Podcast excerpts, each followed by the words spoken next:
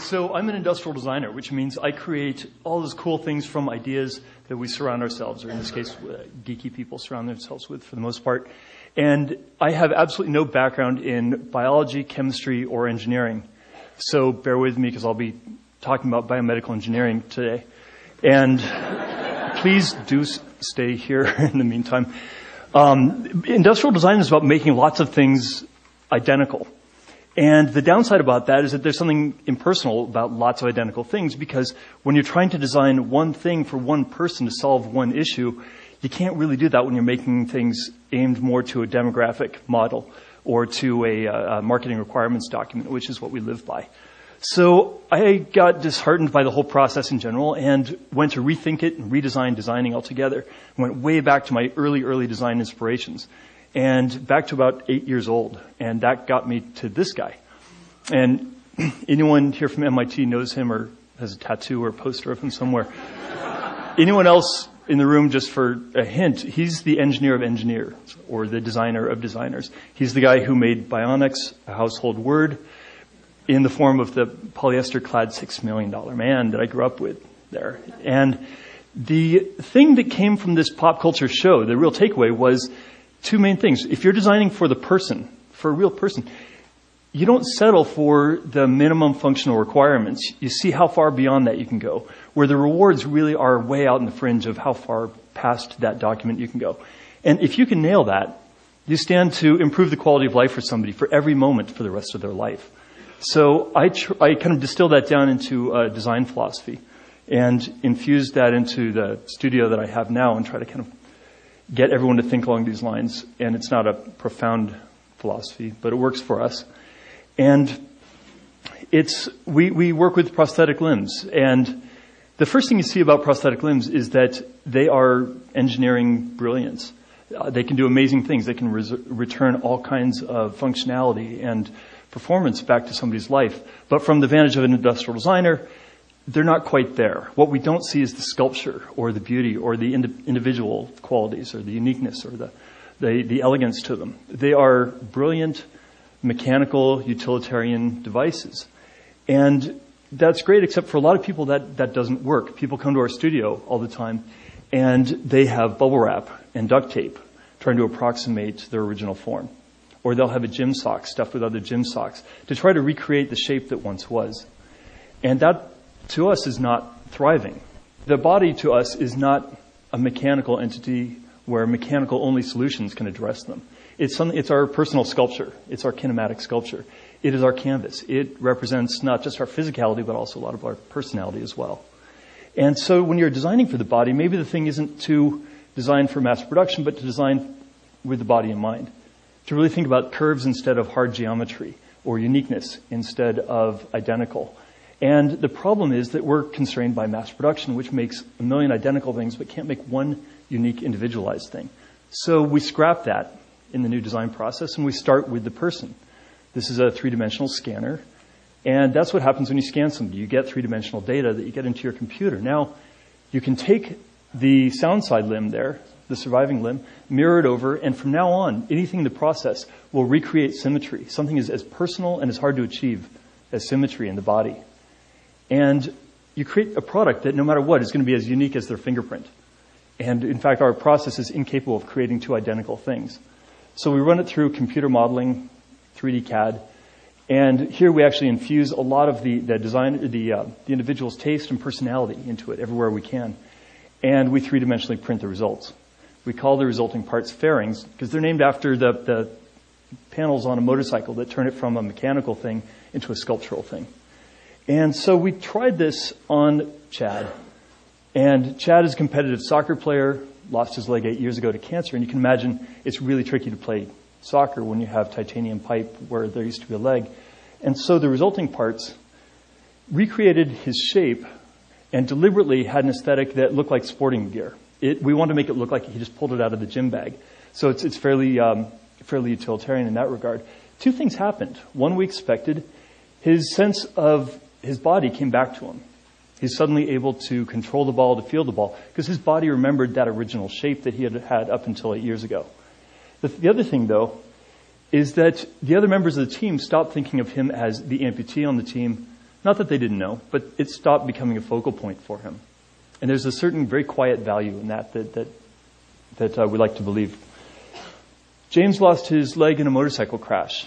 And the motorcycle is still a big part of James's personality and style. Check out the tattoo on his forearm. We three dimensionally printed that into what would be his calf. So he has his tattoo, he has his morphology, and he has the materials of his motorcycle. And the result is kind of interesting in that you can't really tell at first glance where the motorcycle stops and where James starts. It's kind of a chimera hybrid between the two, and, and that, James likes that. So, we don't ever try to make something look like it could be human. Our whole goal is to be unapologetically man-made. To take what's already there, morphology, and just make it really cool and beautiful. Make it something that somebody can't wait to show the world because that changes their look. You don't look at him and say, he's an amputee with a prosthetic. You say, he's a guy with something really cool going on. Deborah wanted her curves back, but she also just wanted what came out of it to be really sexy, which is you know, great for us to hear. We created this lace pattern that lends itself well to three-dimensional printing and created the first leg, I think, where the lace defines the contour of the leg instead of the leg giving form to the lace. So we kind of switch things over. What I like about this shot is you can see daylight through it. So we're not trying to hide anything. The load bearing carbon component is totally visible. We're just giving it form and shape and contours that were hers to begin with. We made her another leg that matched her purse just because we could.